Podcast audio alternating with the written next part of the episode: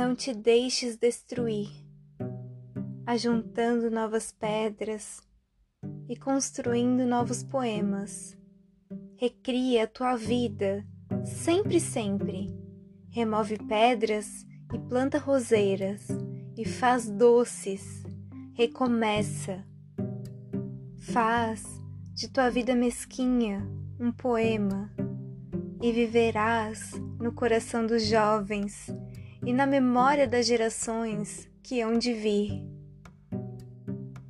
Esta fonte é para uso de todos os sedentos.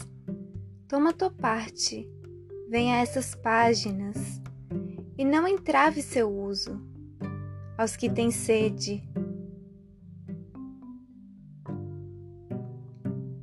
Aninha e suas pedras, de Cora Coralina.